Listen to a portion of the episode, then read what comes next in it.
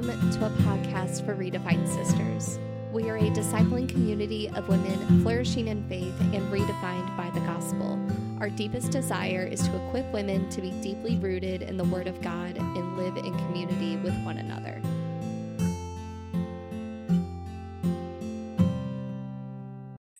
Welcome back, ladies, to the Redefined Sisters podcast. Today, we are going to dive into Matthew and Mark.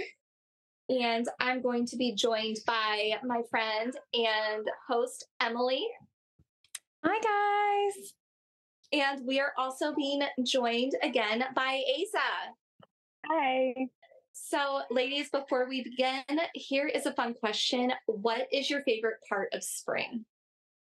I love when the greenhouses open back up because my husband David and I love growing dahlias and petunias and different flowers in our flower beds. And we love having an extremely green lawn with no weeds in it. So we love the greenhouses opening back up to get all of our flowers and lawn supplies. How about you, Emily? Yeah, you have really pretty flower beds. I remember you sent me a picture. I think it was like over a year ago, but I yeah, just remember. Year. Yeah, we had like nine foot dahlias last year. We didn't realize they were going to get that big. they were huge, but it was beautiful. Everyone in town was like, That's your lawn? Those are your flowers? I'm like, Yeah. But it's so much fun. I love growing dahlias and petunias. They're so pretty. Yeah. Yeah, they were really pretty. Well, my favorite part is the flowers blooming, the longer days soaking up the sunshine after my body readjusts to the time change.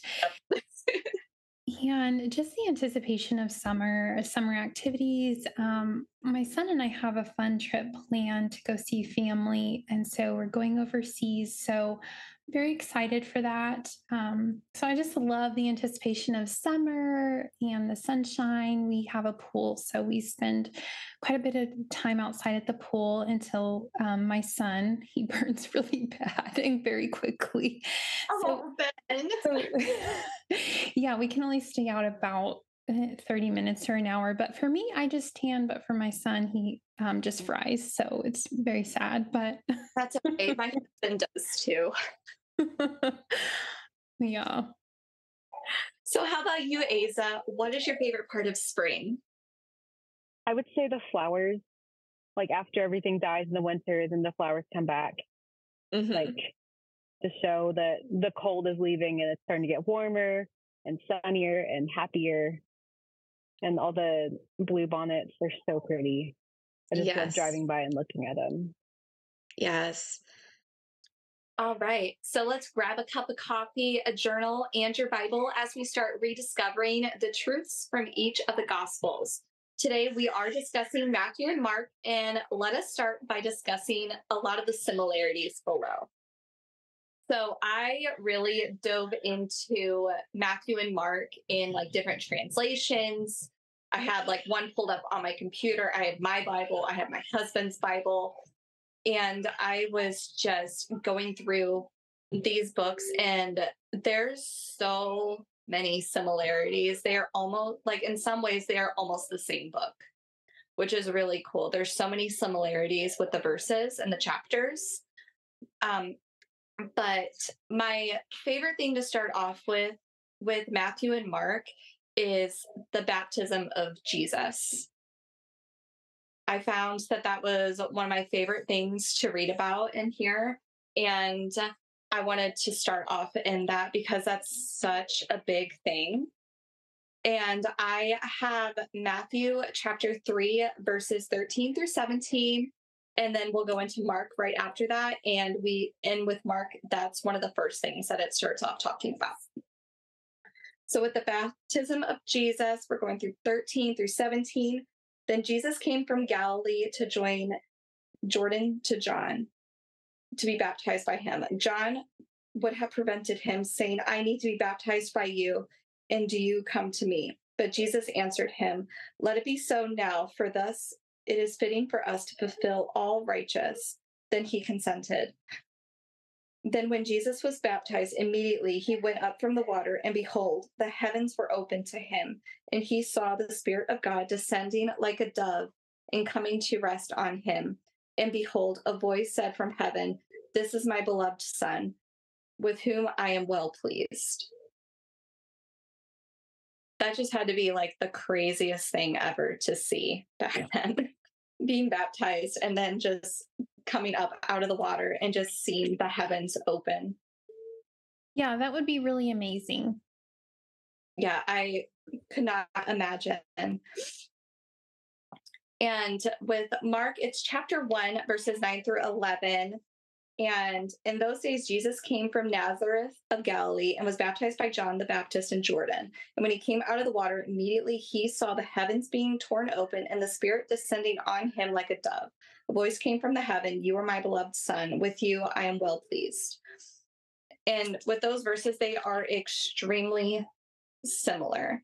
And that's just a really good way of starting off to be able to show you like there is a bit of difference but there there are two different perspectives but it's showing the same exact thing that's happening. Yeah they don't contradict one another. Exactly yeah that's how i like to view matthew and mark they it's telling two different sides but you don't see them contradicting each other one of the other ones I really like to go over, we are going to hop right into Matthew 6. And we're going to be talking about the Lord's Prayer. That's also in Mark in chapter 11. There's certain parts of Mark that you can see it spans out a little bit more from Matthew, and that's totally okay because there's a lot in both of these books. So we're just going to be reading Matthew chapter 6, verse 5. And when you pray, you must not be like the hypocrites, for they love to stand and pray in the synagogues and the street corners that they may be seen by others. Truly, I say to you, they have received their reward. But when you pray, go to your room and shut the door and pray to your Father who is in secret, and your Father who sees in secret will reward you that's one of my favorite things to read. And it's a fantastic reminder of how to pray now and specific times like of our own need. So we are going to flip to Mark chapter 11 and we're going to read verse 25. And whenever you stand praying, forgive if you have anything against anyone so that your Father who is in heaven may forgive you, forgive you your trespasses. They go with one another, they don't contradict one another, which is a big, important thing to remember. We are also going to be talking about the mustard seed. A lot of people remember talking about the mustard seed probably when they were younger or in youth group, like having faith the size of a mustard seed and this is where this comes from.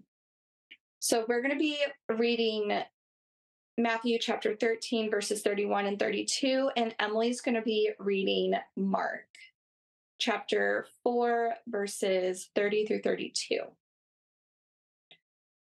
So he put another parable before him, saying, The kingdom of heaven is like a grain of a mustard seed that a man took and sowed in his field. It is the smallest of all seeds, but when it has grown, it is larger than all the garden plants and becomes a tree, so that the birds of the air come and make nests in its branches. And Emily, if you wanted to read Mark for us. Okay, sure. So, Mark chapter 4, verses 30 through 32. And he said, How shall we picture the kingdom of God? Or by what parable shall we present it? It is like a mustard seed, which, when sown upon the soil, though it is smaller than all the seeds that are upon the soil, yet when it is grown, it grows up and becomes larger than all the garden plants and forms large branches, so that the birds of the air can nest under its shade. I love those verses. Yeah, yeah, very good. There's there's so much within Matthew and Mark that it's crazy and just having to make just a small section of what we're reading today was so hard. But the next one that um, really hit me was talking about how we are the salt and light of the earth. That was one of my favorite things to read on. So we are going to flip to Matthew chapter 5. Emily, if you wanted to go to Mark chapter 9, and it'll be verse 50 there. Perfect. And I will, so Matthew chapter 5, verse 13 You are the salt of the earth, but if salt had lost its taste, how shall the saltiness be restored? It is no longer good for anything except to be thrown out and trampled under people's feet. Verse 50 Salt is good, but if the salt becomes unsalty, with what will you make it salty again? Have salt in yourselves and be at peace with one another. I think I love that. Be at peace with one another. I do too. That is probably my one of my favorite verses of the Bible. It is so good. So a big another one that we wanted I wanted to talk about is when Jesus predicts his death. And the more I looked into it, he did this three times in both of these books. He predicted it three separate times. And we're not going to read all three of them, but we are going to go to Matthew chapter 16. Emily, if you wanted to go to Mark chapter 8, it will be verses 31 through 38. And I'm going to read Matthew chapter 16, verses 20 to 28. And so the ones that I'm reading, I'm going to be talking about how Jesus foretells his death and his resurrection. And then I did add the last little bit of taking up your own cross and following Jesus because those verses are so good and they hit really hard. So from the time Jesus began to show his disciples that he must go to Jerusalem and suffer many things from the elders and chief priests and scribes and be killed on the third day, be raised. And Peter took him aside and began to rebuke him, saying, Far be it from you, Lord. This shall never happen to you. But he turned and said to Peter, Get behind me, Satan. You are a hindrance to me, for you are not setting your mind on the things of God, but on things of man. Then Jesus told his disciples, If anyone would come after me, let him deny himself and take up his cross and follow me. For whoever would save his life will lose it, but whoever loses his life for my sake will find it. For what will it profit a man if he gains a whole world and forfeits his soul? Or what will a man give in return for his soul? For the Son of Man is going to come with his angels in the glory of his Father and then he repay each person according to what he has done. Truly, I say to you, there are some standing there who will not taste death until they see the Son of Man coming in his kingdom. Okay, so I had a question pop up in my mind while you were reading. So, um, for all our listeners, Jordan, like, how do we take up our cross and follow Christ?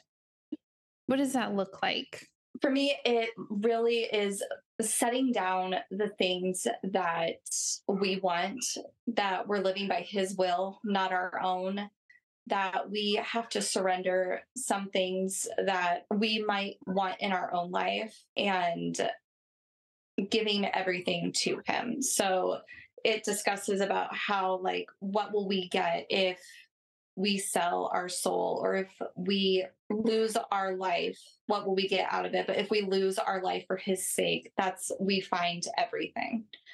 And to me it's just a really good reminder that for me it means to deny myself and to live by him and what he's convicting me of. And for everyone, that could look a little bit different. But for me, that's what I have mainly got out of it. Yeah. Yeah. I think there's like general things that the Lord calls us to be obedient in through his word, like as believers, but there are also like things that are more specific to our own lives as well. Yeah. Um, so I think for me, my biggest one would be like, I know I've shared this on, I think it was a few episodes ago in the motherhood series where um, for me, like, you know, we would love to have uh, another baby, but we just, you know, for in this season, for whatever reason, the Lord has us walking through infertility. So that's something I have to lay down um, every day sometimes all day. And I'm like, okay, you know what? That's the Lord's will. And um, me just laying that down and surrender to Him, that's okay. I still have great things. You know, I can continue moving forward with the blessings that the Lord has put in my life. And so, honestly, that's what I do. I, I just really enjoy being with my son, who's three, and riding horses. And, you know, I have homework that you know I have to do. So I I love learning in seminary and um you know working here at Redefined Sisters. So there's plenty of good in my life and so I think I think it's about a perspective shift too.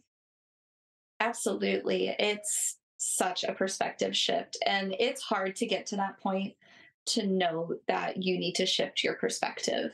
It's a lot of hard work and trusting in God to get to that point. Yeah, I think so. Yeah. I am going to go next to the greatest commandment. And that's going to be in Matthew 22. Emily, if you want to go to Mark chapter 12, verses 29 through 31. And I think I'm going to have Aza join in on the last two. Okay, that sounds good. So, Mark chapter 12, verses 29 through 31. Jesus answered, The foremost is here, O Israel, the Lord our God is one Lord, and you shall love the Lord your God with all your heart, and with all your soul, and with all your mind, and with all your strength. The second is this you shall love your neighbor as yourself. There is no other commandment greater than these. And the mirroring verses is Matthew chapter 22, verses 37 through 39. And he said to him, You shall love the Lord your God with all your heart and all your soul and with all your mind. This is the great and first commandment. And the second is like it you shall love your neighbor as yourself. And those are such a solid reminder because I feel like the, sometimes those are the two hardest things to remember yeah, I, I think just putting the Lord first and loving Him with all that we are and all that we have is um, it takes it takes a lot of effort and takes a lot of discipline. Yeah. Yeah, that and then also loving your neighbor as yourself mm-hmm. because anyone can be considered our neighbor if we're yeah. honest. Like yeah. learning to love everybody the same as we love ourselves. And that takes a lot of discipline as well especially when we can be in the middle of like cancel culture and just so many different things going on that puts us against one another. Just learning to sit and really meditate on those verses and working through that discipline is such an important thing. Yeah. And I think even recognizing that loving our neighbor includes those that live in our own homes too. Sometimes we forget um, that those oh. are our closest neighbor. Yeah, that's absolutely true. That goes back to when we were talking about the motherhood series too, is that like that's our first ministry. That's our biggest ministry is the is our home. Mm-hmm. Yeah. And that's one thing that sometimes we just put on the back burner. All right. I would love it, Aza, if you flipped to Matthew chapter 26 and read verses 20 through 24. We're also going to be discussing the Last Supper. When evening came, Jesus was reclining at the table with the twelve. And while they were eating, he said, Truly I tell you, one of you will betray me. They were very sad and began to say to him, one after the other, Surely you don't mean me, Lord. Jesus said, The one who has dipped his hand into the bowl with me will betray me.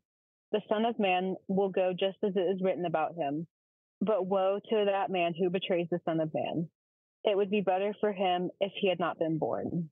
Just sitting there and thinking about that, some of these men were going to sit there and deny him and betray him, and that he still sat there with them at this meal and loved them.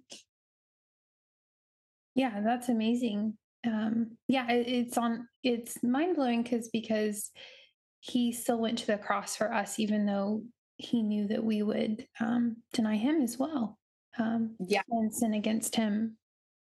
Just to have that kind of love for someone else, it's it's amazing. And that I feel like that that's one thing that we should pray for every day is to learn to have that kind of love for others as he loves us. Yeah, um, that's one of my prayers daily. And I also love praying the Lord's Prayer um, in the mornings. I think there's something really special about that. And um, just allowing the Lord to work through me and, um, you know, focus on Him, focus on eternity before I get my day going. Absolutely.